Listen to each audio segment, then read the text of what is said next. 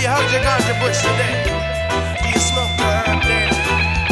This was going out to our meditators. Doctor And welcome to the podcast, everybody. I'm here with a special guest, Tommy from Detroit Nutrient Company. Uh, we met last year. I was on a quest to find some living soil and just happened to have a local store said, Hey, this guy just stopped in with a couple bags of soil and uh, we need somebody to test it out. And I was like, Well, hell yeah, give it to me. So I took it home. There was a number on the back of the bag and it said, Call for more information. And Tommy answered and we started talking and he ran me through the spiel of living soil and why his product was water only and the true first and only water only, I believe.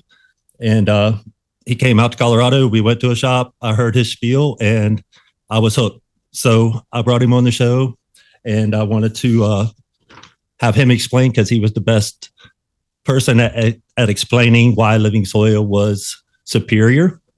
And uh, first, I want to let these people out here know what got you into cannabis, Tommy. Why did you start consuming? We had some things in common where we both drank in the past, but we don't anymore. And uh, we compared life consuming cannabis to drinking and found out that it was uh, a lot more positive, optimistic in my point of view when I smoked compared to drinking. Um, so when did you actually get into cannabis? And you are from Detroit area or Michigan or upstate New York or uh, Michigan, correct? Yeah. So I got to ask you a question. Are you supposed to be appearing and disappearing? Uh, it's when I back out. You can, you Ah, can see my logo. ah, all right. So that's how it's supposed to look. It's All right. not. It's not hundred percent supposed to be like that, but I like the way it works out.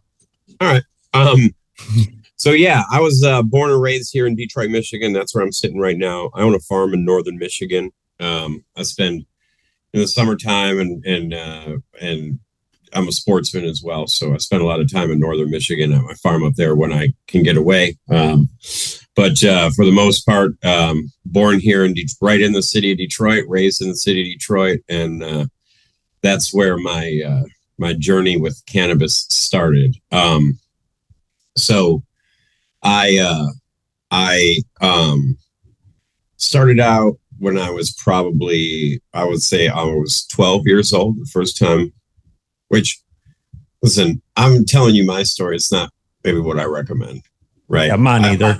I tell I- don't follow me. yeah You won't make it. uh, yeah it's it's it's been a long strange trip for me and and so i'm not encouraging young people to do anything um but uh but yeah i started out when i was about 12 years old uh, i've got older siblings i have two older sisters and and so um so i was introduced to uh actually if i remember correctly i think uh the old method of smoking hash uh, where you put a little on the pin through a piece of cardboard, with, you know, set on fire, and then you put the cup over it, let the Mhm. smoke build up. And I, I believe that was maybe my first um, experience with cannabis. And then, uh, then smoking joints with the older kids watching The Simpsons. Like, I mean, that was a huge thing. It- that was uh, maybe 87, 88 when that started going on. And, uh, and then, um, I was uh like everybody else, a little um you know, hustler on the street with, with cannabis and, and some of my older friends and uh and then um and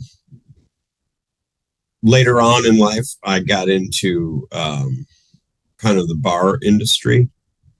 Uh and I had a, a parallel relationship with cannabis as well, but alcohol really became my go-to drug of choice at you know when I was in my late teens and early 20s like most kids because there was no because there was uh there was definitely a um what do you call that? You you know there was the image that went along with weed and it wasn't accessible and you had to chase it down. You go you know with a fake id you go to the liquor store. And uh when i was about um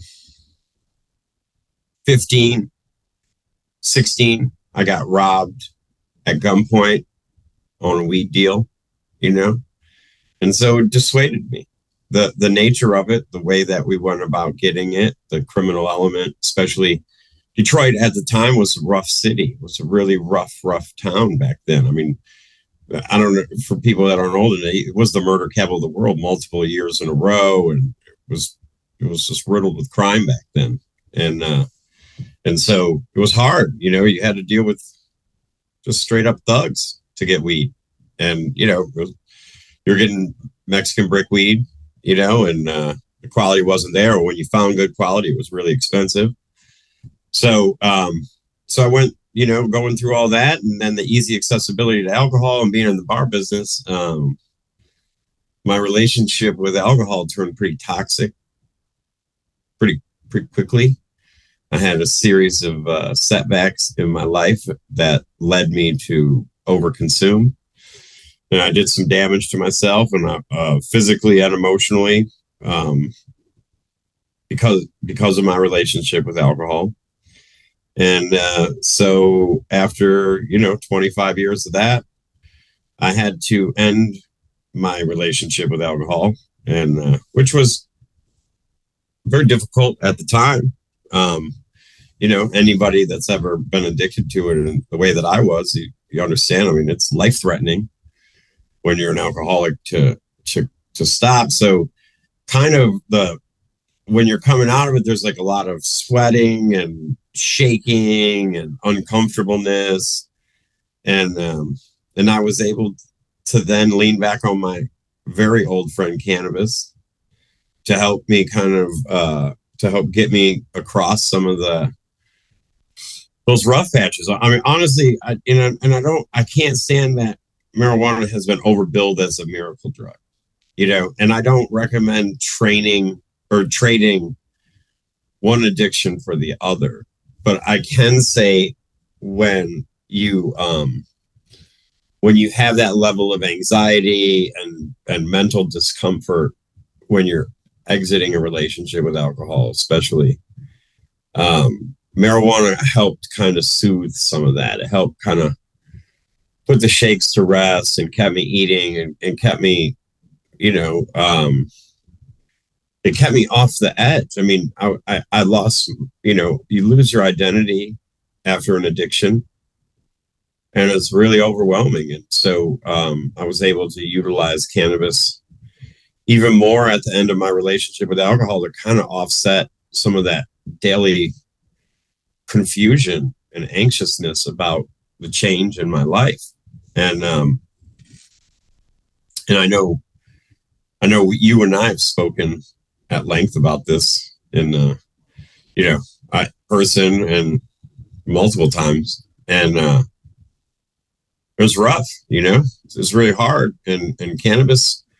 And again, I'm not trying to book cannabis as a miracle drug, but cannabis was able to really help me kind of get over that hump. You know, it was I was um I was able to uh Oh crap! Did I lose you there, buddy? No, you're good. We're still here. All right.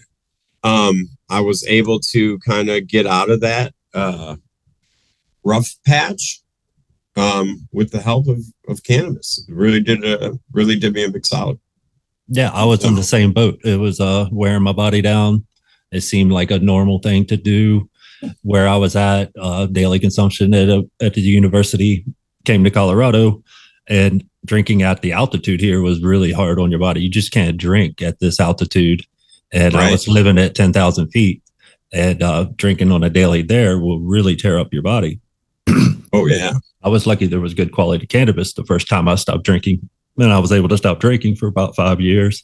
And then I moved to Spain and it was really hard for me to get cannabis in Spain. I was relying on uh, pollen hash, they called it there. It really wasn't the good stuff and smoking just straight hash because I didn't like tobacco. And they would mix it with the tobacco out of a cigarette and smoke that. So after four years of that and dealing with black market there, and I actually was uh, pulled over once by the national police just at a random checkpoint, carrying a couple ounces and sweating, sweating bullets. So I was really lucky to get off of that. and uh, so I ended up dr- drinking again over there and then came back to the United States and uh, came back to Colorado because in rural West Virginia, you just couldn't find the good quality cannabis, or it was not uh, fit for human consumption, and Right. made you sick when you did consume it, uh, instead of making you better. So since I've been here, I don't I don't even crave alcohol, and I find my life is a lot more positive. I'm more optimistic. Uh, alcohol is a depressant and can take you to dark places, and uh, especially if people are mixing those with antidepressants or other medicines, they are being prescribed to help them with the depression that the alcohol is inducing or making worse. Um, so I'm I'm glad for that myself, and I don't recommend people smoking cannabis unless it is something that takes them off of something harder. But just going out and and smoking, I'm in your same boat. It's not a miracle drug, but it can help a lot of people. Yeah, I mean, uh, so I mean, I did physical. I have, um, I didn't know it when I quit drinking. I found out later, and uh, I did physical damage to my liver. I have some scarring on my liver because of my relationship with alcohol. I was 360 pounds. Um, I had sleep apnea because of my size. Um, I was uh, leading a sedentary lifestyle because of my relationship with alcohol. I um, was, a- a- and not to not to rain on anybody's parade or be a bummer. I mean, I literally at one point put a gun in my mouth. I was so depressed. I didn't. Alcohol wasn't. I had my problems that I was escaping from alcohol. I lost some friends and um and I was in a hard place and I couldn't get out of it and I was doubling down on bad behavior which you know I'm sure a lot of people can relate to on uh, with drinking and uh and it couldn't help me anymore. And so I got so I got so depressed that I was um it was dark for me man. Like that's hard for me to admit you know but I've I've become better at sharing it because not carrying that load by yourself is makes it easier. And and and i like for people to uh, i like to kind of spread the word on on that. Alcohol is a depressant and i'm not and i don't think cannabis is a miracle drug at all. I think cannabis is really great at a lot of things but it, I, it bothers me when people oversell it as the cure for everything. It's not the cure for everything. I mean ultimately you need to create better habits. You should probably you know speak to a therapist or a friend you know about your problems and and and examine your relationship with other drugs. Um and in that cannabis can help let off a lot of the stress. It, it, it, it for me it did. You know i don't know that it maybe for it's you know nothing's for everybody but i felt like um I- feel like cannabis gets a really bad rep for a few reasons. And um and one of it is it doesn't make cannabis or or or alcohol doesn't create a good time where i'm more apt to um be chill when i'm smoking a little weed and be a little cooler and i don't think i was like that i mean you know people liked me when i drank because they were drinking with me but I wasn't as cool. I wasn't as in control as I am if I smoke. If I smoke a little weed, I'm a little funny. I'll maybe eat. Like the downside of smoking weed is that um you, you know, you might it, it might be a gateway to uh unhealthy food choices. So so when, when they say that cannabis is a gateway drug, it's a gateway to sugar, which is a drug. Like I'm more apt to want a Reese's uh, candy or um, you know that uh, or or a cookie or something when I'm a little stoned. Um, but I've never, and and I don't know how you feel about it. I, I'll tell you how I feel. There, there's a lot about the gateway drug portion of it. So, um, you know, I've I've done a lot of drugs in my life and I enjoyed them. I liked a lot of the drugs that I did. I've never smoked a, a, a joint I've not only have I never smoked a joint and said it myself, I've never had somebody after just smoking a joint look at me and say, "We should score an eight ball." Right? How many times were you sitting in a bar with somebody that normally wouldn't do blow, And after they have a couple of shots, they'll say, Hey man, I need a bump. Like Oh, alcohol is the gateway drug. It is it's- for sure. And the, all the things that they blame on weed, I can say firsthand that that I, I think you're more apt to do that under the influence of alcohol. And And, so, my- and also when you're like going out just driving, you're sitting around smoking, and be like, oh, let's go out and race. And, uh, and right, you know, I'm sorry. Yeah, man, I'm high. You get like you know? 12 deep into a 12 pack. Oh shit, I can route race you. And you're out there racing on the street. And that it's that's just bad news, man. I've seen it happen. You know, when you smoke a joint and you're talking to your chick, right? Like, and I'm sorry, I don't know if that's politically correct, but you're smoking a joint. You're talking to, in my case, it's it's it's it's my girlfriend, right, or your boyfriend, whatever it is. You're when you smoke a joint and they say something ridiculous. If you're a little high, you laugh at. It. Like you don't hear of dudes like, man, man, I smoked like two joints and then I don't and then I got arrested for domestic violence. I, I mean, I'm not a violent, I'm not a domestic, I don't, those aren't my issues to begin Mhm. with. But I don't know many potheads that have domestic violence situations Unless they're because they mixing other high.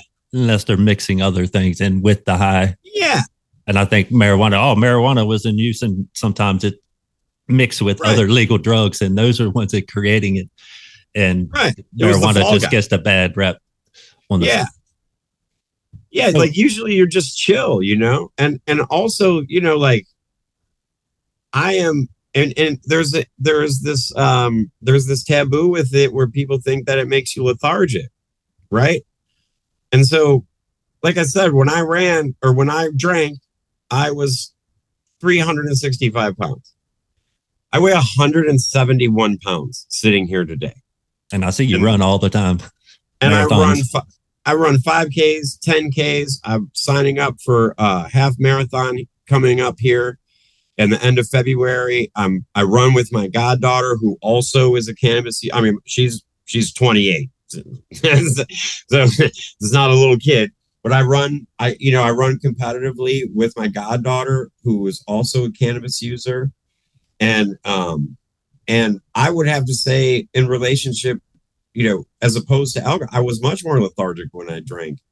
I was much more sedentary when I drank. And and I have a little asthma, you know, I have I've been hospitalized for asthma in the past.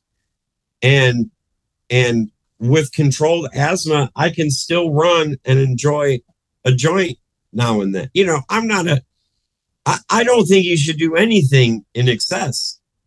Anything, you know, but I think a, a little well used cannabis, I mean, it helps you with some of the aches and pains after working out. It helps you, it help um, obviously, um, you know, little known fact, I don't know how little known, but if you, if the cannabinoid level in your system is low, so your cells, when a cell becomes unhealthy, right, it will attach to it's attached to the cell next to it.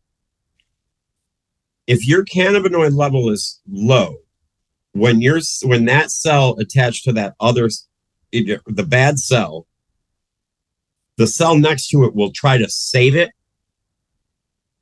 and it will become sick itself. And that multiplied over time becomes a tumor, right? Cancer. That's when your cannabinoid level is low. If you have a, the proper balance of cannabinoids in your system, when that sick cell reaches out to the cell next to it, the cell next to it will let it die on its own. It won't try to save it.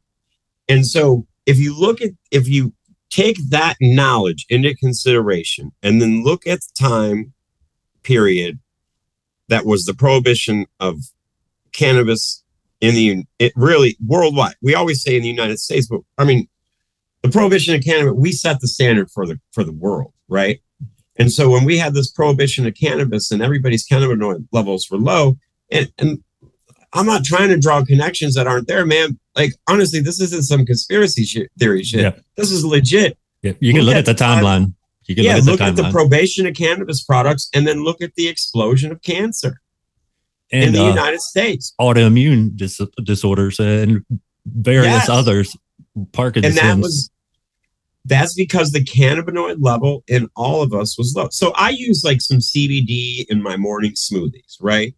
And then I I smoke a little weed and I'll eat some here and there. You know, I use cannabis based products and some low and a lot of the lotions that I use. A lot of it is even more CBD leaning with some THC. THC kind of unlocks the the healing properties of CBD. But I'll, I'll utilize that stuff, and and I believe that it keeps me on a healthier, a healthier track. You know, and I think, I firmly believe it's it's it's healthcare is not going to the doctor and getting a pill for something after you're sick of it. After you're sick, healthcare is preventative measures to not have to go to said doctor to begin with. And so, I mean, I get my yearly checkups. I'm not recommending people turn their back on their doctors, but you should you know, reach out to doctors. And, and I know it's easy for me and you. You're in Denver. I'm in Detroit, right? It's it's been so legal so long here. When I talk to my doctor about it, my doctor knows it's right on my chart at the University of Michigan. It's on my chart that I use marijuana. And, and the doctor's cool with it. I think that you should try to shop your doctors and make sure that you find doctors that understand your your beliefs and you could and and if you if you incorporate cannabis properly into your lifestyle and i'm not talking about the you know dudes you know dabbing entire ounces on youtube which is fun and cool and i'm not dogging them either. But i mean for a healthy lifestyle if you're active i work out four to five days a week to try to stay in shape. I run three times a week right? Um, and then I run competitively once a month in a 5, 10, or half marathon, right? So, in order to maintain that, I can do that with a little bit of weed here and there. You know, when we're at the shows or when I'm with you, maybe a little bit more. You saw me when we were in Denver and you hooked me up with a little bit of that uh, thousand milligram chunk. yeah, Yeah, you saw you saw me high as a kite that afternoon. You know, we had a good good old time. But Yeah. um, It was it was a good day. yeah, but but uh but if you keep it in if you keep it in I think I went back to my hotel and went to sleep like right after you dropped me off. Um but if you if you keep it in moderation, I think that it I honestly and I'm not a doctor, I'm not a mystic or any of those things. But I honestly in my it's my belief that alcohol not or that that my relationship with cannabis helped me to end my relationship with alcohol which al- my relationship with alcohol would have killed me had I not would have killed me within a year of when I've been sober for 11 years. I'd, I would have died Congrats. within 12 months had I not quit drinking when I did. And I believe that cannabis has led me down a road to a, a healthier life. I also will say this I believe that growing cannabis helped. So I had, uh, I was borderline hypertension when I quit drinking. I had high blood pressure. And around the same time was when I started really getting into indoor growing. And, um, and I found that watching that working with plants helped to lower my blood pressure, which in turn led me to become even healthier and lose more weight. You know, it, it was all in tandem, it's all part of a bigger picture. But I think that growing cannabis kind of led me to that. Growing cannabis led me to growing more plants than just cannabis. And and I think that growing plants in general is healthy. I think growing and being around cannabis is very healthy. I think cannabis consumption is healthy in moderation. Again, there's no no miracle drug. If you're depressed, you should if you're depressed for one, you should exercise more, drink more water, meditate. If those things don't work, talk to somebody, seek a therapist or or a really close friend that you trust and get your stuff out. I, I I don't think it's the the be all end all, but I think that cannabis incorporated into your lifestyle leads to a healthier lifestyle. I 100% believe that. Now, I'm not preaching it or telling everybody to go do it, but it's my belief. Yeah, it might not work for everybody, but it did work for me also. I, we talked about how the uh the want to grow your own food, grow more plants, grow your own herbs, eat your own food, eat healthier. You said you get the munchies, but overall, we both have started eating better healthier foods, Mm. more fruits and vegetables, uh, less fried food, especially if you're in a bar and you're drinking fried foods. The only thing on the menu, you're not going to find out avocado.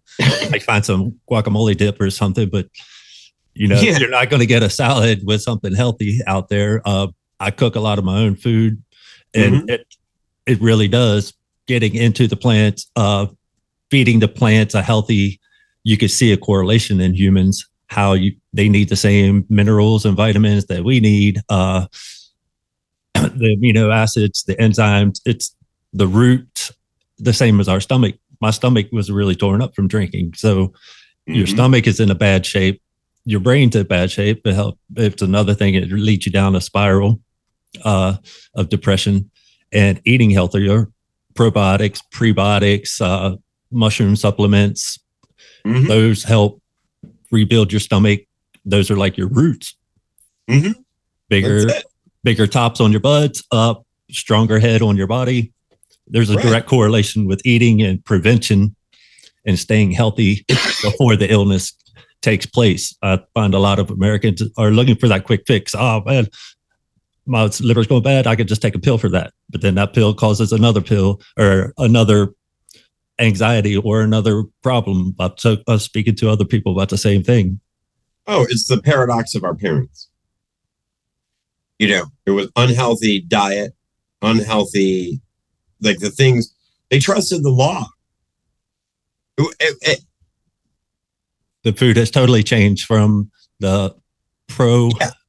or the pre-prohibition days until now. There were so many, like 50 to 75% of people in America grew their own food then. mhm. Now and there's it's, less, it's all there's more- up. there's more products in a grocery store. There's less food. So Yep. there's more food products, but there's less varieties of actual food. Well, I've gotten to see this in different countries too. I've traveled to Spain. I've spent months in Peru. I've spent uh, time in Canada. And one of my favorite things is going to the grocery store, you know, Mhm. and look down the aisles. And you see here in America, one whole aisle is dedicated to potato chips and sodas. And then if you go to Peru, they have a whole aisle of just raw potatoes, Mhm. 300 varieties of potatoes itself, natural. Right. 32 in, in uh, Coahuila, Mexico, 32 different varieties of maize. Yep. And here in America, we have number two corn. And it's all GMO free. It's all Yep. organic in Spain. They would not take on GMOs. They have uh, anti pesticide laws and anti herbicide laws that are a lot stronger than America, Canada too. And uh, it's crazy how little variety we have available to Oh. us here in the United States. If you ever want to get down a wormhole, read every book Michael Pollan has ever written. I've read one or two. I like I like Yeah. his writings. Michael Pollan has never written a bad book. He's super objective. Um, he tries not to pick a side. Um, my first introduction to him, I mean, you you know you know this about me, but uh, you know, I am a big fan of uh, psilocybin and dimethyltryptamine. I think I we could have an entire podcast on that. That's the right? next one. Now, I was going to end off with that one. After we talk about candidates, I'll bring you back to the mushrooms since they just Yeah. legalized that here in Colorado. And uh, It's a, it's a a hot it's, topic. It's a de- they're decriminalized. Psilocybin is decriminalized here, and uh, actually psilocybin and DMT are decriminalized here. They just legalized it here. It was decriminalized. Now it's legalized here. Which so I don't know what the futures are going to happen here. Right, it's going to blow up, right? but hey, um, we are going to have to take a little break here because we're running around out of time on this uh little Zoom spot. I have to uh take a little break and call you back. But we're going to go into how you like to study because I know you're really a, a bookworm when it comes to living soils and mushrooms, and you really know your knowledge and you study it. So I want to talk to you about what got you into creating your own living soil, why it's superior compared to some super soils. Uh, maybe even see how the mushrooms work into that. you could put Yeah. that into your soil somehow, and then uh, we'll take a break, and then we'll come back and talk about some other things in the cannabis industry that are hot topics right now. I love it. Cool, man. All right. Thanks, Tommy, for sharing all that with us. And I'll be right back, folks. Thanks for tuning in. Do you have a business with a product or service that you would like to advertise? Now you are able to here on Refer, the Reefer, the podcast. These ad slots will be limited to products that we endorse here on Refer the Reefer and would be a great opportunity for exposure at a cheaper rate due to the fact the podcast is still new. So, in the future, when new listeners tune in, they will hear about your products and service and they will be assured that it is a good product that we endorse here on Refer the Reefer and use it ourselves.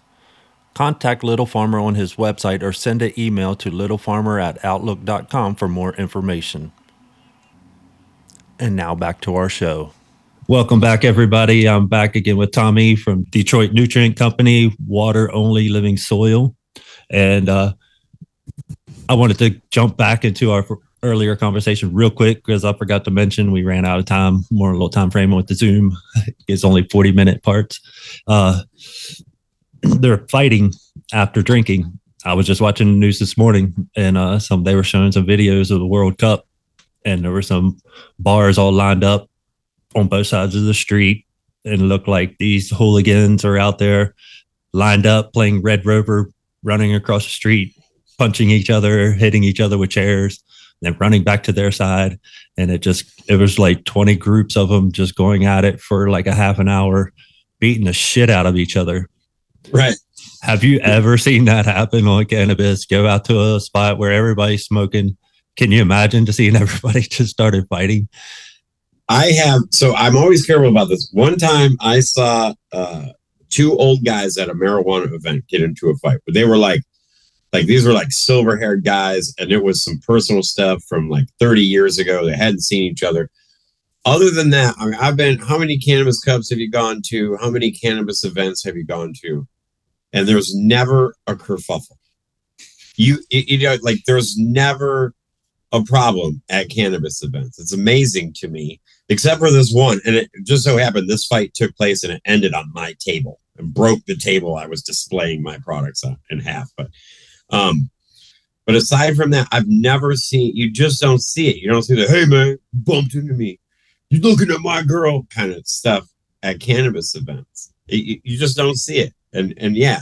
So you you, you it's it's it doesn't breed the trouble that that alcohol breeds. I Yeah. mean, it- you know, I'm not beating up on people that drink or whatever. I'm not one of those people, but teach their own. But but I mean, honestly, if you if you if you've ever just smoked weed and then if you drank, you understand the difference. You know that's not. There's no argument to that. You are much less apt to get yourself into a bad situation if you're just a little high.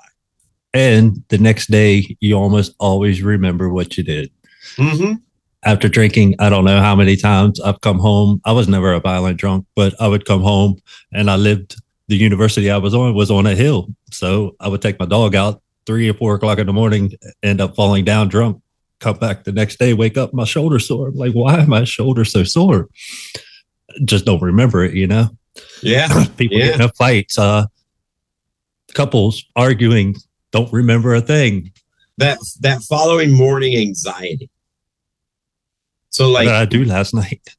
What yeah, happened? well, you just wake up with anxiety after you've been drinking, and if and and and cannabis, you don't. You be high as hell. You don't wake up and go, "Oh, what did I say last night?" Because whatever you said was ridiculous. No, you probably sometimes overthought what you said, or you Yeah. were trying to speak your thoughts like uh, some some yeah, you didn't really want people to hear, but you were thinking them and it just slipped out. Yeah, yeah. You have a tendency. I mean, I do have a t- bit of a tendency to overthink things a little bit when I'm stoned, but um, but other than that, I mean, yeah, I don't. That's not my go-to. uh My go-to isn't to run my mouth and say stupid things or get myself into trouble. And then, like you said, I remember it. Um, I remember what I said the next day. and I normally have much more uh, meaningful conversations. Mm. I went to I went to a party with a bunch of guys. Um, some Hawthorne sales reps were there. My web developer was there. Um, and the, like some Mammoth P reps were there, and some guys that run some commercial cultivations here in Michigan. Like it was a good group of industry insiders that were there that evening, and uh, and I ended up sitting in this like we were downstairs. Some people were playing pool. We had this kind of Thanksgiving meal amongst friends. My friend Casey throws this party, and um, and I and we had the quintessential stoner. Uh, I was with a guy named John Burns, and uh, or not John. Burns, I'm sorry, with this guy Nat, and and he works in the industry, and we were all just blown out after a bunch of blunts and a big meal, and we had this quintessential stoner conversation. There was a couple other girls involved, and uh, we hit all the you know we talked about like conspiracy theory, like music, conspiracy theories, like food, health, you know, like all the quintessential things you like to talk about when you're high. We had the origins of Earth and religion, and nobody started fighting yeah. with each other. It was um, beautiful. It was it was it was amazing. I really enjoyed it. Yeah, I love um, those. I love those days, those conversations, and those type of people to hang out with instead of drunk and the conversations are complaining about everything instead of oh, trying to yeah. figure out how to fix a problem. Yeah, never. Yeah, never fixing anything. Just bitch about. Bitching about it. yeah. well, cool. I want to ask you what actually got you into living soil, creating your own living soil. I'm sure you tried a bunch of different techniques in your day. I've tried a bunch of them too. And what led you down this path? So, um, I won. Okay. So, years ago, I grew um,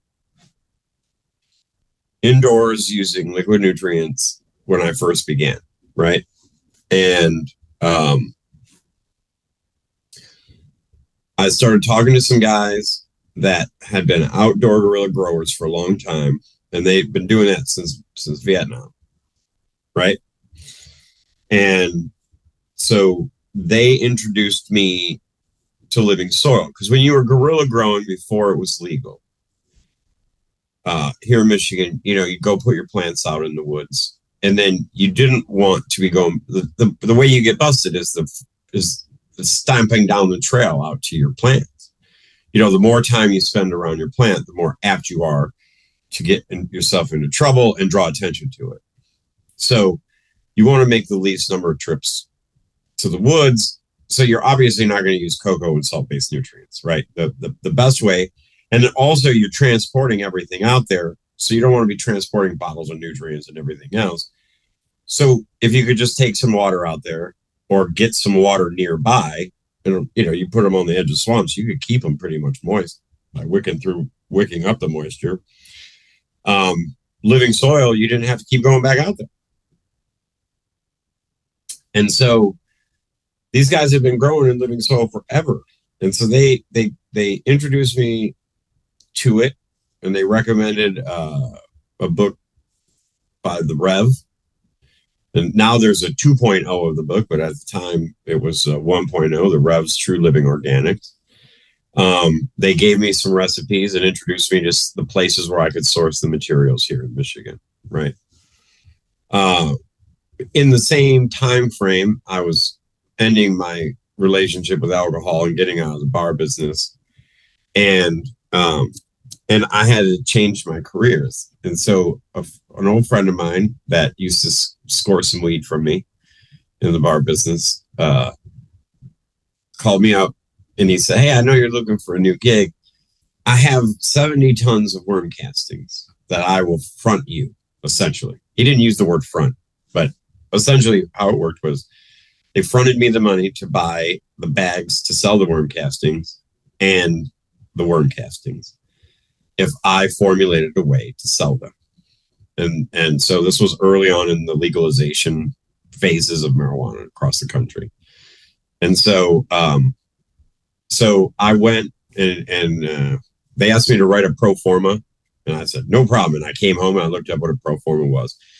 And I wrote a business plan for how I was intended to sell these worm castings by just calling the guy that I bought my gear from here at Ultra Green Hydroponics how many bags of worm castings you sell a month? At the time, he sold one a day, he said on average. And I multiplied that across the 225 hydro stores. And I, so I came up with what I thought I could potentially sell. And uh, so I started selling worm castings, and I was working with a breeder called I- IDK Farms, based out of Pinconning, Michigan. These guys were also organic growers that also grew in living soil, and uh, and we started running their genetics and using different blends of living soil. And we, I was giving them worm castings for the living soil, and they were giving me genetics. And um, I entered a cannabis cup with IDK Farms and using what was the original incarnation of Great Lakes Water Only. We and we won a cannabis cup, but I was only selling worm castings at the time. I was using living soil to grow, selling worm castings, and uh, so we won a Cannabis cup, and everybody was on me on how what we did. Yeah, how you won the how'd you win the cup? How'd you win the cup? Because subsequently we broke a record with high times as well. And so it was, you know, how'd you win the cup? How'd you win the cup? It's like, oh, we're just using soil. And nobody believed in nobody believed in living soil at the time. So so a handful of people that were using my soil to make there were people that were using my soils to make actively organic compost or actively aerated compost teas and and building soil with it or putting it in their planting holes, you know, in their salt based runs. All the guys that were building soils using my castings were raving about them and they were all following kind of the rev um, true living organic method and so i had people starting to ask me for the for the for the recipe that we won the cup with you know everybody people were start just very only like super hip dudes were running living soil back then like eh, for the most part it was frowned upon so i took some money that uh that i had and um, it wasn't a lot. And I made my first two skids of Great Lakes Water Only Living Soil. I had built, been building it in a compost mixer in my garage, and we, I was taking burlap sacks and I made a stencil out of one of my posters, and we spray painted the logo on the burlap sacks and I took it to a couple of stores that were hip on organics, but nobody was doing that at the time. I mean, it, it, at the time, Advanced Nutrients owned cannabis, right? Like you, you, like people, it, they they thought you were crazy, so you had to go to people that understood farming. So really, we were starting out in kind of rural areas outside of the city. It was not popular here in Detroit at the time, and uh, and so I was taking these burlap sacks out to people, and like people were running it and having great results and super happy. And so um, I had the first two skids made when I inherited a little bit of money. It was like, I don't know, fifteen hundred bucks I got or something. I stretched it into two skids of soil in mm-hmm. white plastic bags. We didn't have labeled bags or anything. And I took it to this huge conference here in Detroit. And I, and, and, and I had and I had some bags there and I was selling some of them. And all these guys that were using my castings to build their own soil, they were coming out, they were going, Oh yeah, you know, and I go, Hey, you should try the living soil. Oh no, I make my own. They they said, and I so to like it was like t- maybe like fifteen dudes. I said, well, here, just take a bag in case you have a problem with your soil. And you know, in the turning and composting and the making of living soil, as you well know, uh, there's many mistakes to be to be made if, if you don't do it well. And so these guys over time would needed some soil and they would use my soil to seed. And so over the course of a couple of years, was all those guys ended up turning into my customers that were building their own soil. But we we gave it away and we were beating the doors down on stores and and every and a lot of the grow stores were poo-pooing it because you because if you sell somebody some cocoa or some pro, soilless medium and you know A, B, C line, you know they're going to come back for all the extra parts and they're going to have deficiencies. You you sell them way you make way more money on liquid nutrients than you do on living soil. And, every, and they were worried if I sell them living soil and all they have to do is water it, they're not going to come back for three months. You know, we're not going to see them again. And so we couldn't get anybody to even stock it back then. I mean, we had to fight. So we, I, I we went. I, I incorporated the help. I, I finally started to sell some to some local outlaws here. At the time, it was all gray market. There was no legal dispensaries. And I mean, you know, you're from you know how this goes. Mm-hmm. And so some of the big, a couple of really big outlaws here in Detroit is they got, they started it and they realized they didn't have to pay dudes to make nu- mix nutrients and go be watering hundred times a day and all this other stuff. And so we got some guys to use it and I made enough money to where I brought in, uh, a few more agronomists and I brought in a doctor, um, that specializes in drainage and aeration. And so we made what I thought and what I believe today is the best potting mix of soil because it has the drainage and aeration and we and but it maintains the CEC value. So we created a soil with the help of all these people, these old farmers from northern Michigan that had been growing since Nam this way. And then we brought in some guys, some local guys to, that do the mixing and you know the help of the bagging people to help get it so we could sell, you know, get it out we brought in all these people. We created what I believe is the perfect mix of soil. And it's all based on that first Cannabis Cup win. You know, we just made it so it was more user friendly. Living soil, as you know, is uh, moisture retentive. So there's a learning curve when you come off soil as mediums. And if and we we got it as light as we could. We took out perlite because you know perlite floats up in in a lot of applications if you're trying to do no till. So there's still some perlite in it, but we've traded a lot of that out for cocoa and brown bark and stuff like that. And it maintains that it maintains that the the balance so it can go start to finish as long as you use some pot size properly. And we incorporated dolomite lime so people don't even have to pH their soil. I wanted to make it. I mean, to me, a lot of the people that I'm friends with, these guys are old dudes, and they'll, just grow themselves their own weed but they, they don't need it. They, they, they don't want you. They don't want it to be complicated. They want it to be simple. I just want to water the goddamn thing. And so, so we made it. So we made a soil that people can honestly water from start to finish. And then we kept on going back and entering cups, and we uh, we were on the strongest strains in the universe with high times six times. After that, and we were winning regional cup after regional cup, and and the word started to spread. And I started selling it online and I was selling it at farm markets and I was selling it at events so people could get it. So they finally, you know, started beating down the of the hydro store saying, listen, man, this is what I use. You should get it. I'll buy it here, you know? So we were able then to get into the hydro stores and, uh, and, and get the product out and get knowledge out. And then over time now there's, you know, people, people saw the hustle in salt-based nutrients, you know, and they they kind of leaned back to organics. It's an organic plant. Why do we want to like this is a healthy plant? I think people are a little more health conscious now. And mm-hmm. you know, especially home growers. And so people are leaning back that direction. And and, and so it was easier than over time now to get people to carry it. You know, now every lawn and garden center's got it. But at, at one time, they had people on those salt based nutrients. They didn't want to ruin that bottled water money. You know, thank God for Amazon because Amazon killed the margin on liquid nutrient. And I mean, it hurt a lot of grow stores because they've been making, you know, so much, such a margin on it. But it really, you know, there's a lot of money. Yeah, I, I uh, am not talking disparagingly about any other style of growing, but people saw the logic in just running a, a, a true living soil and then having an organic product that you don't have to flush out at the end that has all the pheno characteristics, all the flavor profile that the plant is supposed to have. It's not over manipulated. You're not in charge of its entire life. You're not chasing down deficiencies or anything like that. You just have to go in, water the plant, not too much, every few days.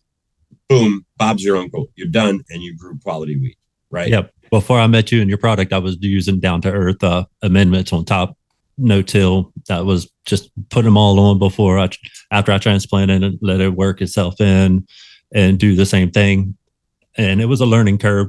I was I had to deprogram myself in from that NPK salt nutrient based uh, timing and stuff. I wanted you to explain to the listeners out there why it is different, how you need to only water it, why the plant will exhume or extract the correct nutrients at the right time because it has a correlation with nature.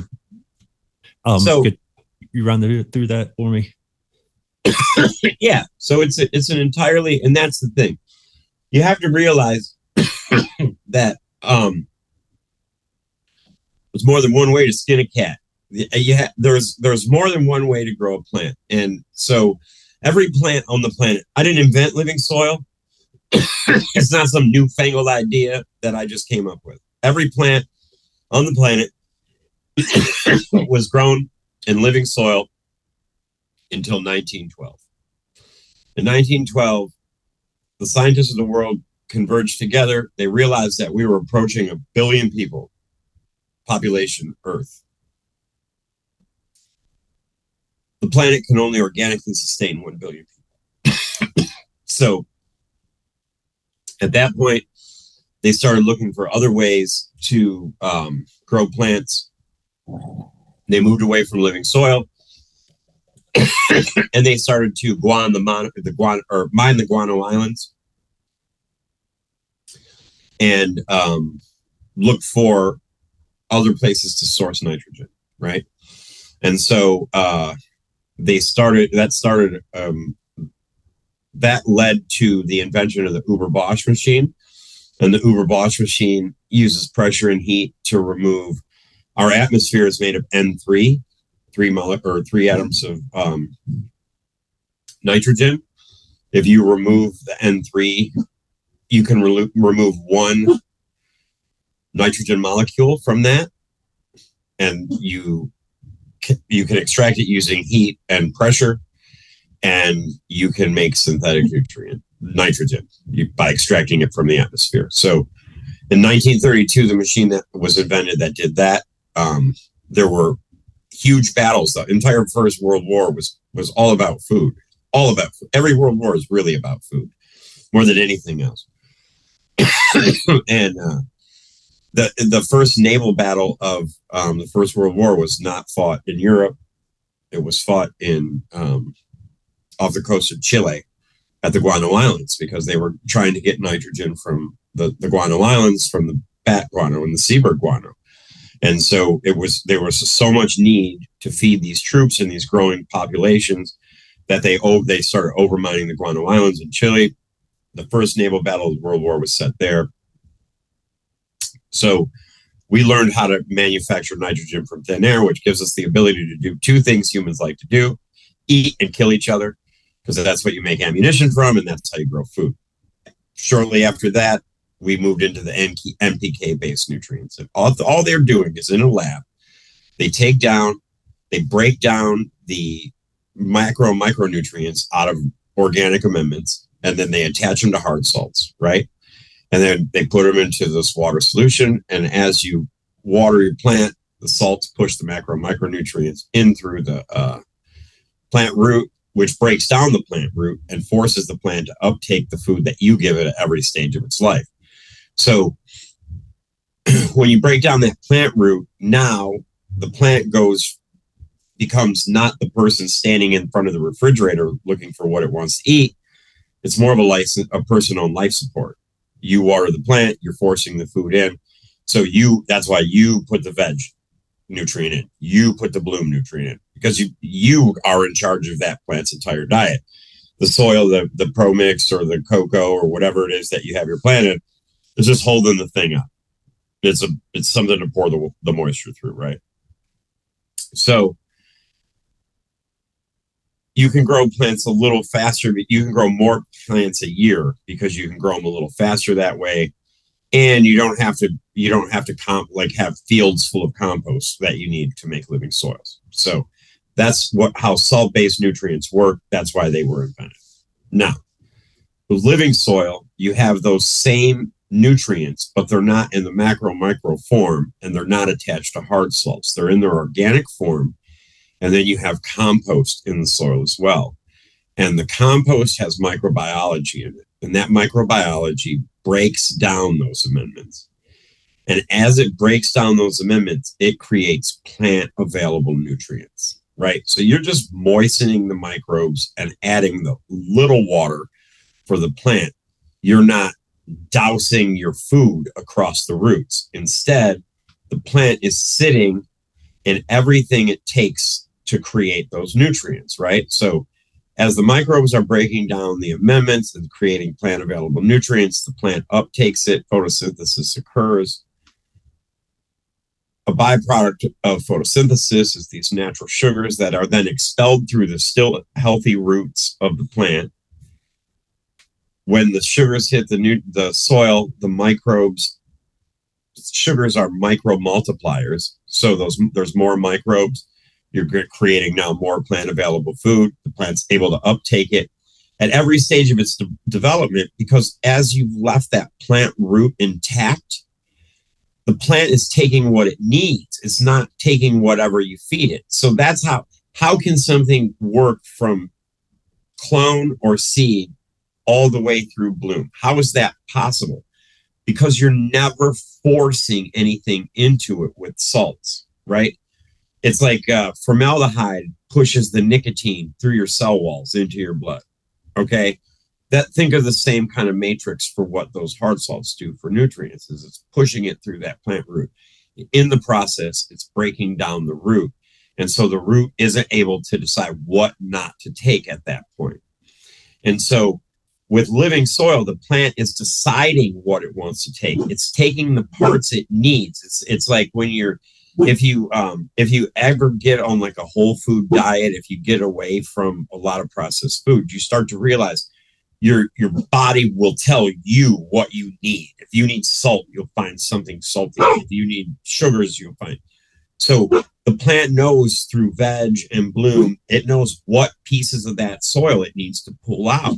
It's been doing this. The marijuana plant's been on the planet for two million friggin' years, deciding. Please, Diesel, please. It's been deciding what it wants to eat at every it, it's been working this out through natural selection for 2 million years. There is no way we've been synthesizing nutrients since the 1950s there's no way in 70 years they figured out how to put everything the plant really wants.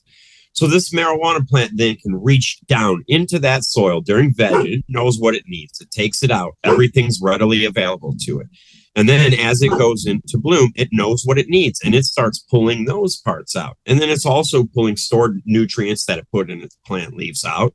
And it's using all that energy to create flowers and pitch, which is cannabis oil, right? So we can collect pollen. It's living its plant life the way plants are supposed to live. Well, when you have all those nutrients in their organic form, there's all these little tiny pieces and parts that they don't have in liquid nutrients. And so when the plant has that all there, it's able to take it because the plant is the plant that's been on the planet for 2 million years deciding what it needs. So, because of that, using living soil, you can go start to finish without hurting the plant because it's not hot, it's not pushing anything in. It's just providing it as opposed to the other matrix of growing, which is salt based nutrients, where you're forcing the nutrients at the plant, right? So, in this organic form, it's just taking what it needs at, at every step of the development. That's how we can get all the way through. And then you get those better flavor profiles and the better pheno profiles because there's these little tiny nutrient, micronutrients that are in the soil that just nobody's thought to put in a bottle. So that's why you get that organic flavor. That's why you get that really good smell, that really banging pow, you know.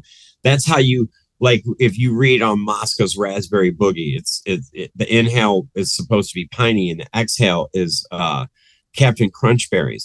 And I swear I was sitting in the very room I'm sitting in right now after I'd done a grow on like right when that strain came out. And we we smoked it. I grew it in living soil. And when I exhaled it, man, we all sat around. We were like, "What is that flavor?" We had we couldn't figure out what that sweet berry flavor was. And so I looked it up, and it said Captain Cruncher. I thought that's what it was. But you get that intense flavor profile because you're not forcing anything on the plant.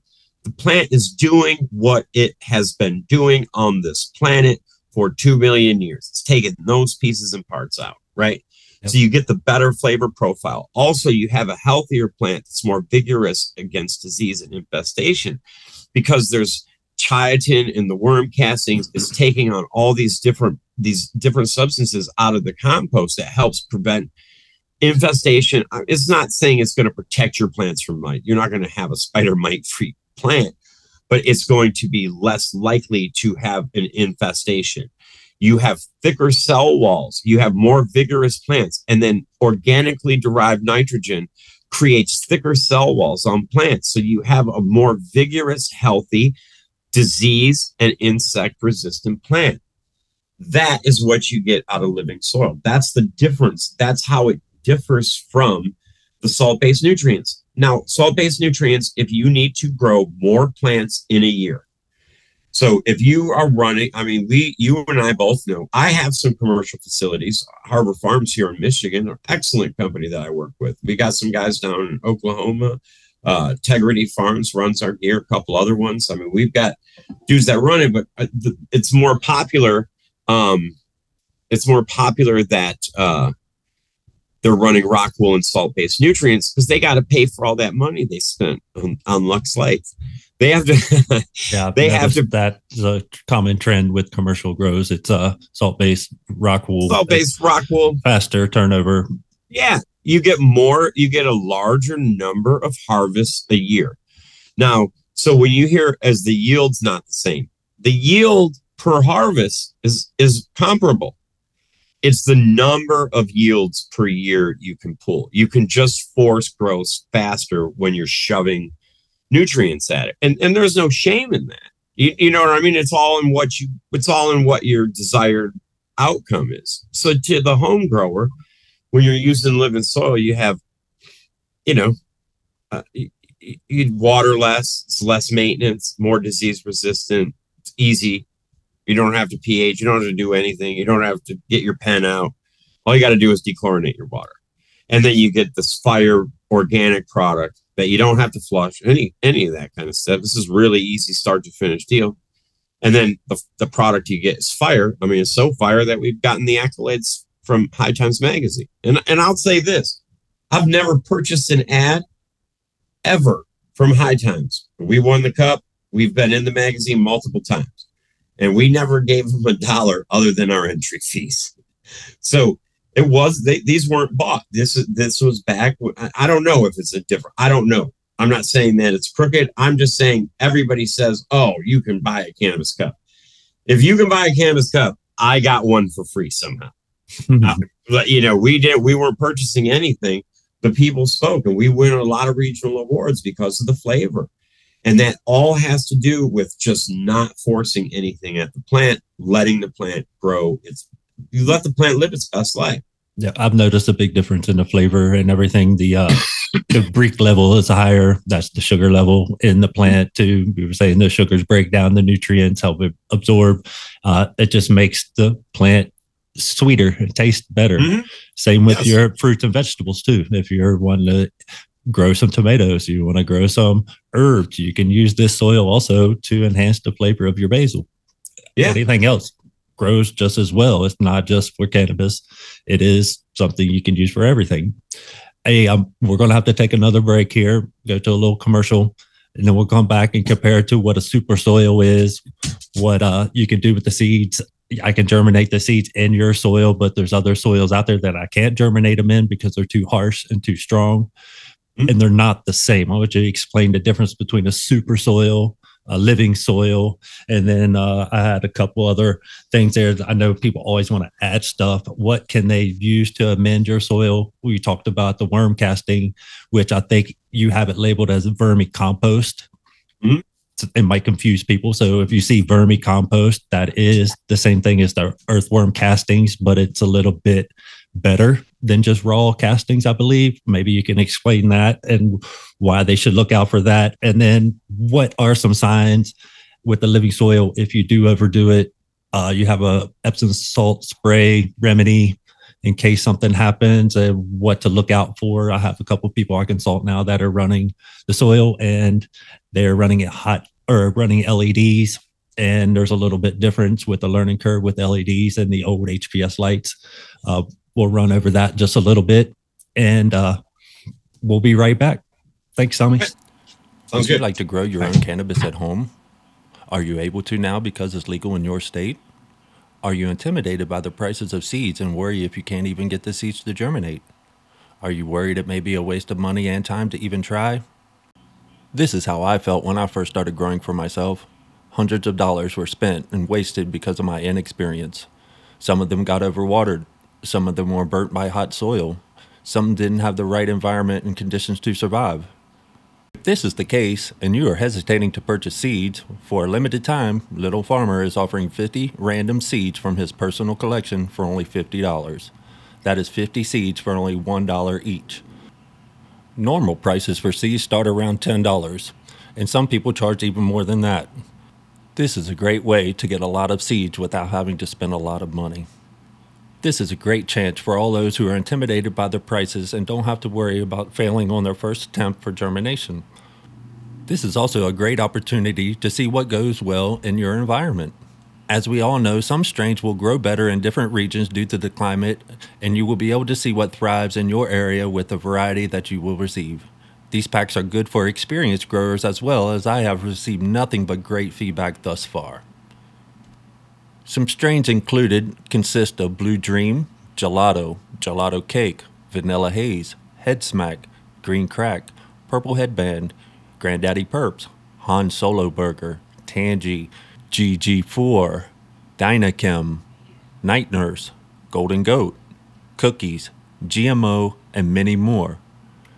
To get your hands on these packs, you will need to head over to Lil Pharmer website at www.lilpharmer.com.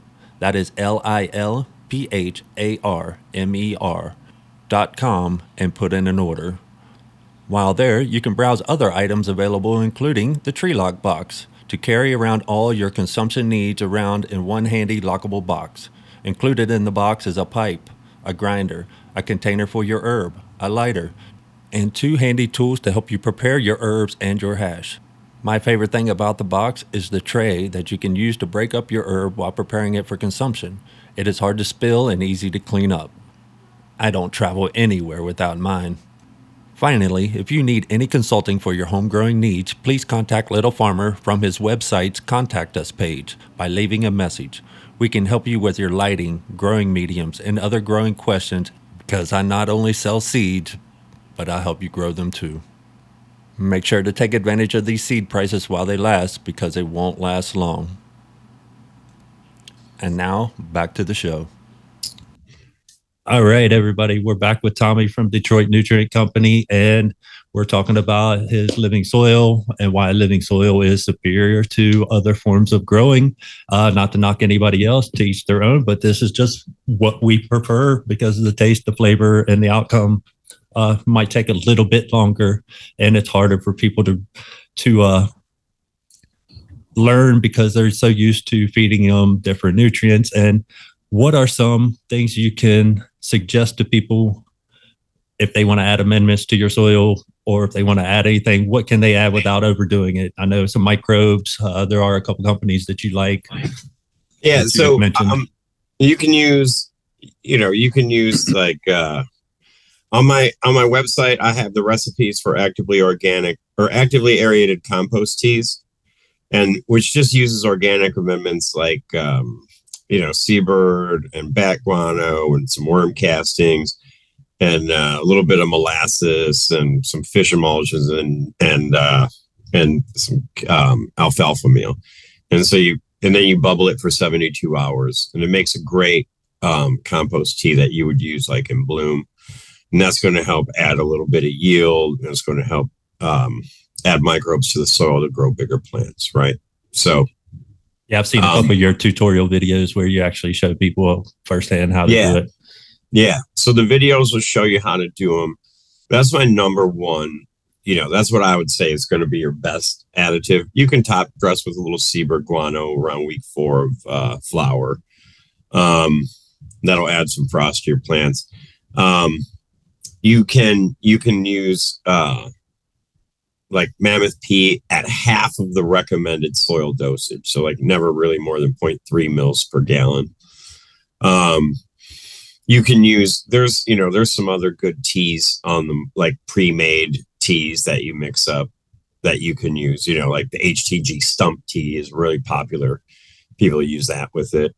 Um, there's you know there's a lot of stuff and we put our phone number on every bag and, and i answer the phone when people call So if there's something that you you know you can use fish shit with it. Um, and if you're go if you're going to use something, you you can call me and say, hey Tommy, uh, you know, is this would this work well with the soil? And I'll answer the question. The thing is, is if you do that, I'm going to ask you uh, what your desired result is, because sometimes people just want to add stuff because they got free free sample of something, you know, and they're like, oh, I want to use this. I'm like, well, it's, it's not going to do what you want it to do. So, or you could, I guess, use it, but maybe don't. And so, um, so I mean, ultimately, I feel like the soil works really well front to back, water only. Um, and if you want to add some teas, that would be my recommendation. You know, ultimately.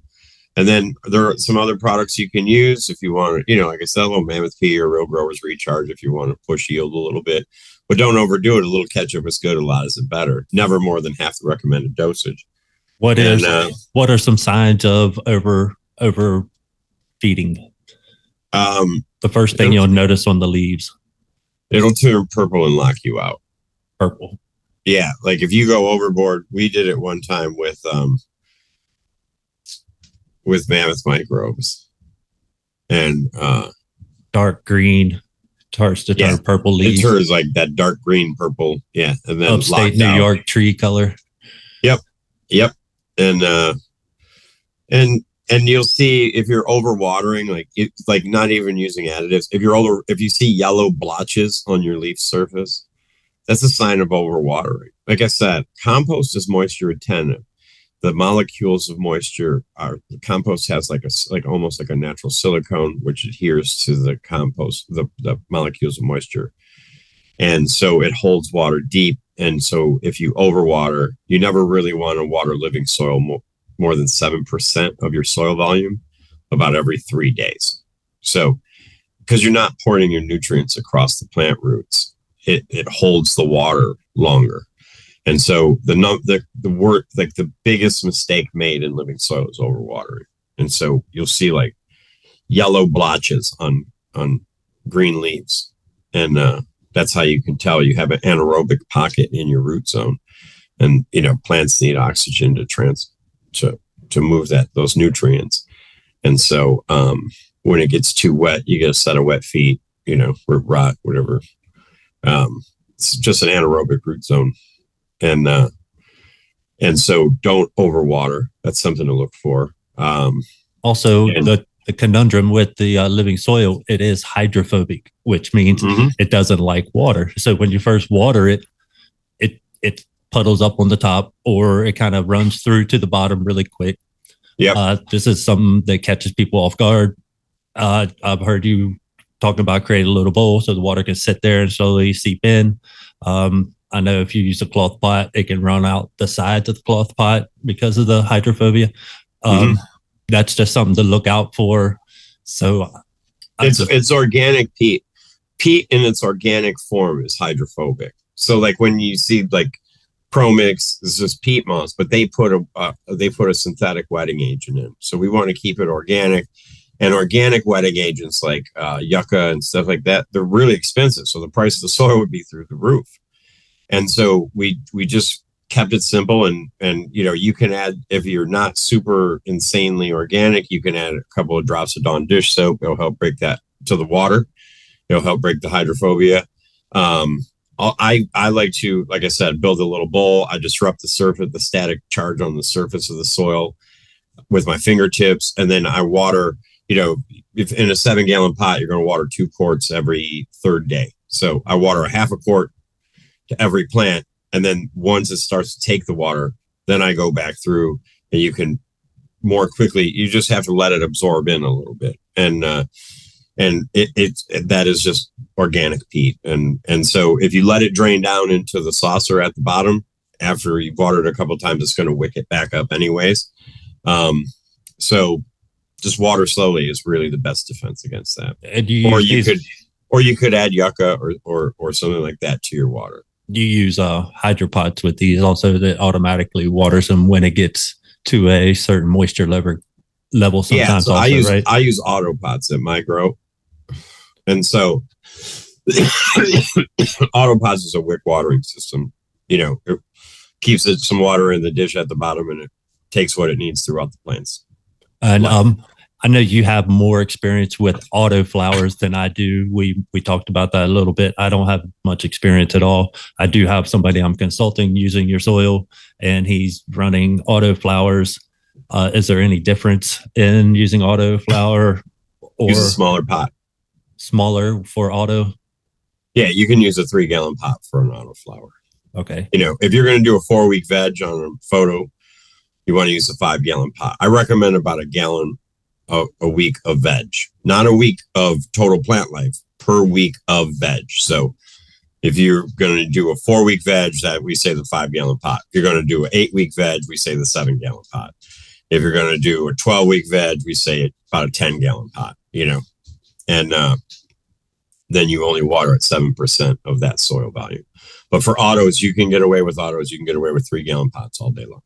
yeah. So uh, I always tell people just getting the getting the uh, routine of picking up the pot a little bit if they're hand watering or if they're using any other system to just pick it up and see how heavy it is and over time they'll they'll figure out the correct learn. weight by by feel and just keep doing that and um, you also had a remedy or some kind of recommendation with Epsom salt and an Epsom salt spray and what does that Yeah, help so- with?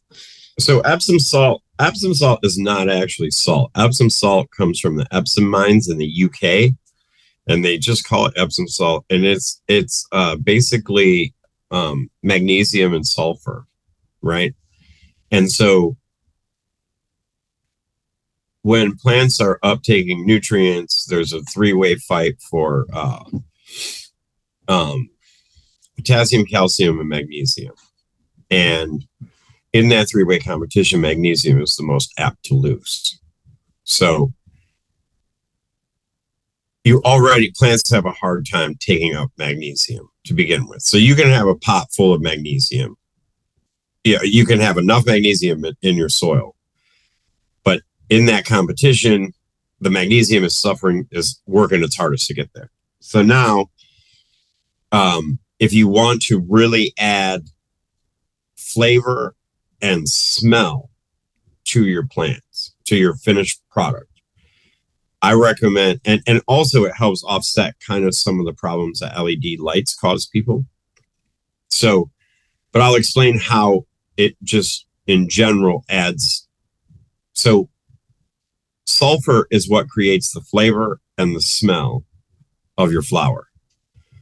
Magnesium helps assist the plant to break down the sulfur. So we have a um I recommend you do a foliar spray. You only do it a couple of times in the plant's life. You do it every about every three to four weeks before flowers form. So depending on how long you veg, you know, it's usually only twice, right? You do it once when you're about five nodes high, and then you do it once at flip, and that's and you should be good to go. But it's a magnesium, it's a it's an Epsom salt foliar spray. So Epsom salt is magnesium and sulfur. You take two tablespoons of Epsom salt. Shit, this is that this is the call I gotta take. Okay, man. All right, everyone. We're back after a little break here. Tommy had to answer the phone. He's a man of his word. He always answers the phone if you reach out to him. Um, we were talking about your foliar spray recipe with Epsom salt, and you're about to mention how many tablespoons per gallon, and then the reason why you get deficiencies with LED lights in certain soil bases. Okay. Yeah. Um, so yeah, as I was saying, so um the Epsom salt foliar spray is going to add smell and flavor to your flower because you're you're adding the sulfur and the magnesium that it takes to break down the sulfur. And as that sulfur breaks down, that's where your smell and flavor comes from. So also under an LED light, um, you have the same amount of light with a lower leaf surface temperature. And because of that, you have lower plant precipitation. So if you're running LEDs, A, you want to run your temperatures a little warmer. And B, if you use that Epsom salt foliar spray, like I said earlier in that uh, competition for uptake, magnesium is what generally loses. If you do that foliar spray as opposed to a drench, that's not that the soil is deficient on magnesium, it's that the plant's not uptaking, able to uptake it. So if you do that foliar spray, you're adding the, the magnesium to the plant right where it needs it. So that offsets that that uh, leaf surface temperature problem for the you know the plant to mobilize the nutrients. You're offsetting that by putting the magnesium right where the plant needs it, where the flowers are going to form when you do those foliar sprays. So, and the the the recipe for it is really really simple: two tablespoons Epsom salt to a gallon of water. I usually put the water in a little warm and it helps dissolve the Epsom salt faster, it seems like. And then I let it fall back to room temperature before I apply it. And like any foliar spray you do, you want to make sure you do it right before lights off.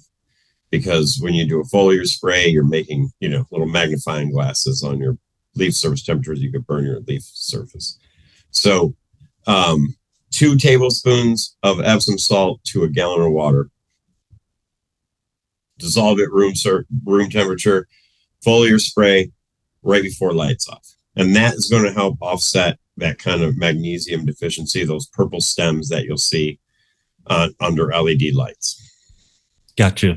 And uh, you also mentioned no chlorine in the water. That's pretty important with the living soils because it'll kill the microbes. Um, yeah, I mean, you don't. You should be dechlorinating your. You should be dechlorinating your water no matter what kind of soil you're using. And every time you water, you should be dechlorinated. So, uh, the other question that I remember you speaking about, I wanted to ask you was that some city water is chlorine and you can let it sit for a little bit and it dissipates. You have some other cities that use a different chlorine mixture of something. I can't chloramine. remember chloramine. Okay. And the chloramine, no matter how long you let it sit, it will stay in the water. Doesn't dissolve. Yeah. So if you have this type of water and you think it's chlorine, you're letting it sit out. Make sure you get your city uh, water source information to see you can whether Google your county generally and ask the question Does whatever county you live in use chlorine or chloramine? And you can generally find that information with a quick Google search. So, yeah, that's good information. A lot of people yeah. didn't know about. I didn't know about that until I heard you uh, talking to uh, or you could just nursery in Winchester. Yep. Uh, you you grab one of those cheap filters from the hydro store, and they pull out just chlorine and you know RSO filters or whatever. Yeah, I mean, you can get the cheap filters, or you could get an RSO system. Cool. Um, thanks for that information. Other than that, uh, we we're talking about super soil. Some people get super soil and living soil confused. Uh, super soil is just packed with nutrients and it's not the microbial life, is what I'm understanding. I've tried to germinate some seeds in my beginning days in some super soil and it burned the roots. It's not soft enough for the germination or seeds when you transplant them. Could you explain the difference? Is it just the microbial difference in the soil? It's, it, so a super soil is just an amended soil where they just put compost and amendments in there there isn't it's not balanced like a living soil. So it doesn't have the it, doesn't have the cec value. There's it's it doesn't have the correct amount of compost to amendments. It is actually just loaded up to get you through bloom is more what super soil is. Like the the, the super soil that everybody is familiar with is really subcool's recipe which has Epsom salt in it and worm castings, and, you know, and and you're basically building a nutrient charge to feed the plant through bloom, but it's not able, it's not, it, it, it doesn't have the compost ratio balanced out to where it can support the life of the plant. Does that make sense? Yeah, that makes, so makes sense to me. You're putting you're putting heat in and it's more for a mature plant. You can't germinate seeds in it like you can in living soil. So it's just it's it's hotter and it's not built. It's built to go X amount of time during bloom. It's not built. It's not a living soil where it's balanced. And so, and that's where like, and to be honest with you, the original recipe for the soil, I've, you know, we just went by what some dudes told us like I, I didn't I didn't know how it worked or, or anything like that. And like, so I went with the outline of what I'd heard. And, um, and then, like I said, you read a couple of books and you start to understand more about it. And then really, I mean, I work with some really, really sharp agronomists. They've been in the field doing this thing for since uh, 82. I worked with them to create this soil that I could guarantee was going to grow healthy plants. And, and, you know, it was important to us that everybody was safe and healthy and it was easy to use. And so, I mean, the original incarnation of the soil was was based around just you know knowledge. And then and then i worked with a lot of professionals to get really the balance in the soil. So that you can get like i think it's called kiss is is one of those where you put it at the bottom of the pot and then you have to put a seed starter on top. That's a super soil. We sell a start to finish living soil Yeah, it's uh, something I germinated my seeds in. I was totally impressed first time. Uh, it was uh, like you said, I didn't really have to amend at all. I used it the second around, and I started amending after that. Excuse me. I had a question with the uh, auto flower and your recommendation for the three gallon pot. I have a friend who did the seven gallon pot, and his plants are really short, and he thought they were stunted. Is that something that would create shorter, fatter autoflower plants, or is that more of a genetic thing you would think? that would be a genetic thing yeah the, the super soil i mean people slay it with autos in super soil so and i think like I, I you know i'm an old school guy so i'm one of those guys that's like i don't trust the genetics on autoflowers to begin with.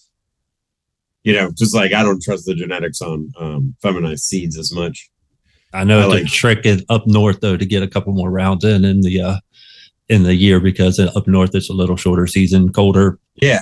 no i'm all for it. Like don't get me wrong i'm not against it. I just don't trust the genetics to be as stable.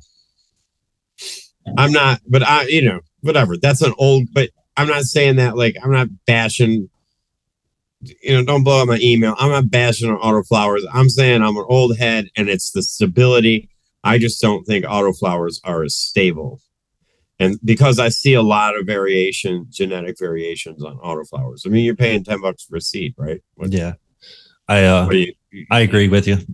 I Yeah. uh, don't knock anybody who does. I don't knock anybody who tries to grow, no matter how they're growing. Go for Yeah, it. I'm all for it. I mean, I think it's a-. Yeah, I th- and I know guys that slay it. They love doing it. A lot of hobbyists. It's a great way. You don't have to worry about light timers and all that other stuff. You know, it makes it takes a lot of the guesswork out. But uh but I just think that that I just don't think there's the stability in the genetics for the pheno characteristics. So sometimes you get those short, stubby ones, or you know. But I, I think that you get it. I mean, I see it in Fox Farm, and I see it in ev- Pro Mix with you know salt based. It happens. Yep. Well, cool. Well, thanks for all the information today, Tommy. I know you're a busy man. Uh, it was a little hard trying to get this all lined up with the Zoom uh, and the technology. I had to download a bunch of apps. It was, it's I got a new, excuse me, I just recently got a new laptop. So I haven't used Zoom on this laptop since I got it. And I just like, you know, you don't put that together when we were starting to, when I was trying to connect with you, it was like, oh, geez, now I got to download the app and do all the stuff. So I don't yeah, have it was a, a uh, hectic day, but, uh, but we got it in. I don't have a Zoom account, pay account, so it's only 45 minute time limits on these. So I, by the time we get connected and do the talk and get it set up, I have to do like three parts to get to get it all in. Right. And I go back and edit it all myself and get it all ready that way. But uh your advice was great today for those people out there drinking and uh looking for a change. Uh seek some help, talk to somebody. Um I know and you know that most people who consume a lot of alcohol aren't honest with their doctors either about their consumption. Or worse, they just don't go to their doctors. That too. And uh it's something that you should really talk to them, especially if they're going to give you and prescribe you medication for depression. If you're depressed, and one of your main culprits is probably in the bottle that you're holding most of the time, and then you start mixing them, and your doctor doesn't know, it's not a good mix. No. And one of the big things too is just my advice is change to the people you're hanging out with. And you really can't hang out with the people you used to party with and expect them to be on the same level you are and have them not offer you a drink every two minutes. Well, that's I think for many people, and especially you know people in small towns where the majority drink. Like you know, we're here in Michigan. I'm not in the mountains, but up here in Michigan, in northern Michigan, you know, you have a lot of smaller small towns that you know it's cold in the wintertime and drinking becomes a pastime and it's generational. And a lot of times, like in my case, I come from a family of drinkers, and so it's it has to be something you want to do for yourself. It honestly does. And, and, and I would hope I could tell you that if you do it, you, you won't regret it, but it takes a while to come to that realization.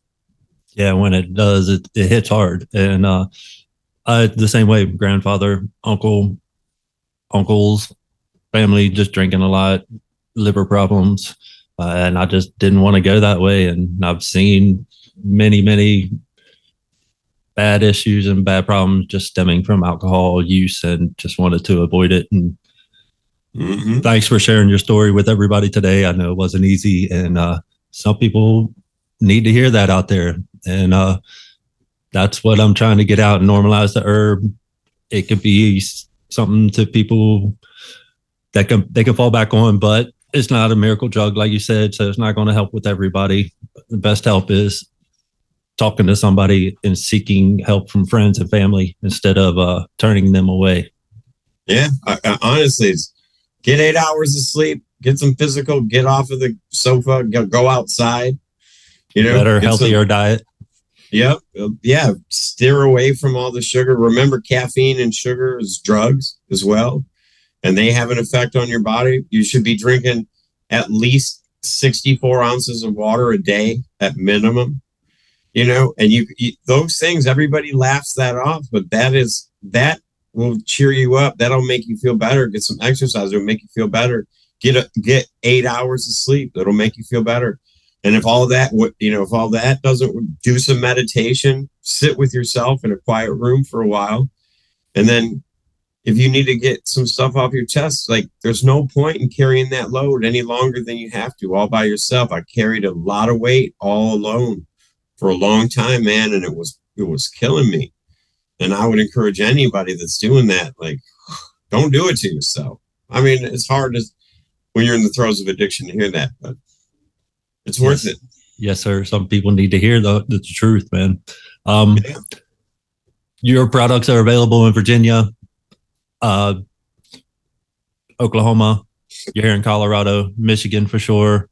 Uh, your Yeah, website, your website has a a spot where you can locate. Just put in your zip code and a radius. It'll tell you the local lo- local store that has your products. Um, You can order it online also. Amazon Prime. I know here shipping.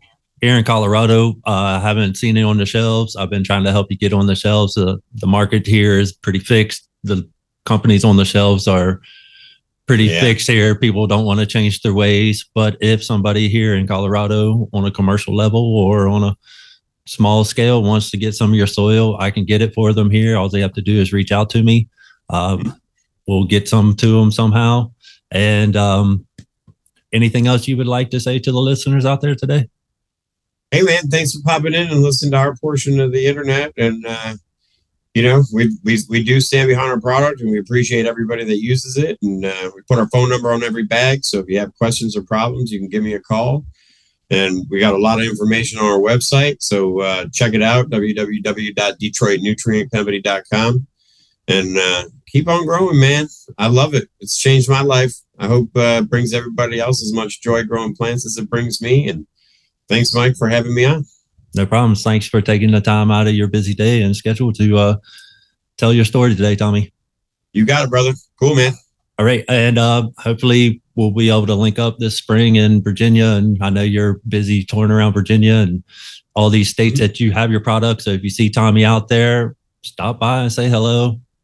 Pop in. Good talk We to him. always have some fun stuff to talk about. We always have a good time. We were down in, um, what's that, Horton's Nursery in Virginia this Yep. last spring. Uh, great people, Winchester, Virginia. So if you're down that area, Northern Virginia, you want to get some dirt, that's your that's your spot. Go check Mhm. them out. Hopefully, we can get down there ne- next spring and set up again and give another class. Yeah, yeah, and we're. I'll tell you, we have a great following in Virginia, and you know, up up if you're up by Winchester, go over to Hortons. You know, Virginia, uh, uh, Richmond, and Glen Allen. There's HTG Supply and uh, Grow Yeah, Depot, and yeah, and then uh, hydroculture in Fredericksburg and Manassas, and uh, uh, down in Virginia Beach, we're at Grow VA, and uh, Uh, to all my Grow friends in Maryland, DC area too. Uh, Yeah. we'll be Yeah, coming we that got- way. Hopefully, we'll get the tour of that area too. I got Yeah. some family in that area, so you're Yeah, more than welcome to back out come to and hang D- out and Let's get go up to running. DC. Have a, a party up in DC.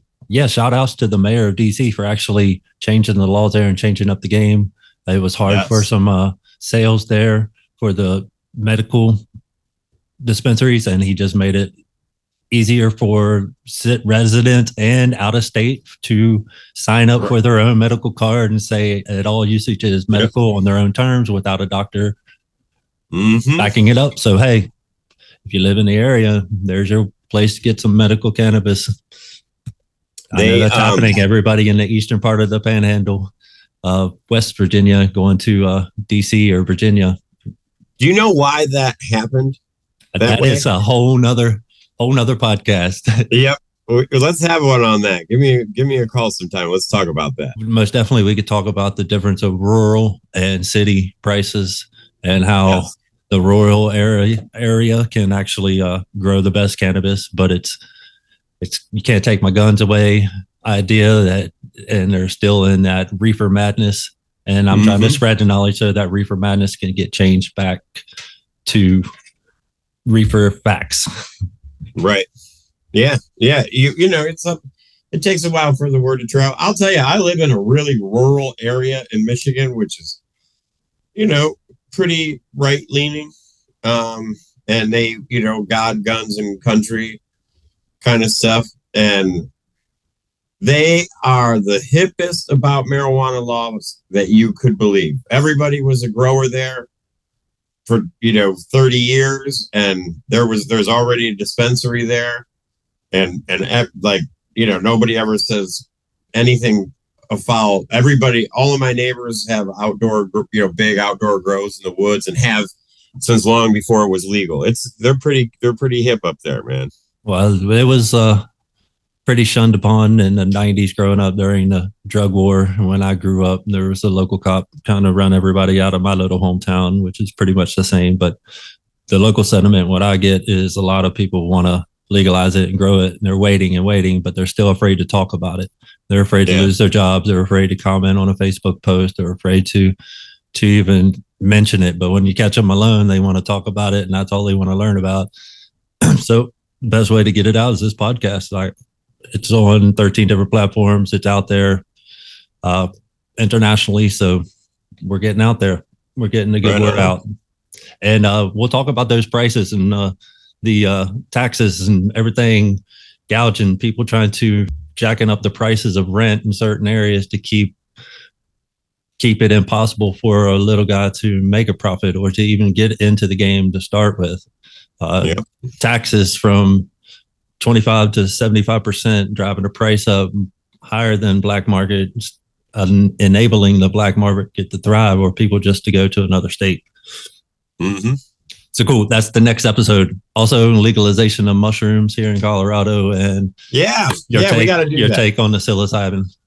we're gonna do one on the legal the legality of uh of the different states yes we're gonna do how it affects the pricing the mindset in different areas where it's still black market mm-hmm. and then we'll then we'll get into my favorite subject mushrooms let's do so we'll have to do a a tommy part two Yes, most definitely. So, guys, stay tuned for that. Appreciate you, Tommy. Love you. And we will talk soon. love you brother be Thanks good for Thank everybody man. tuning in, man. Appreciate you. All right. Cheers, guys.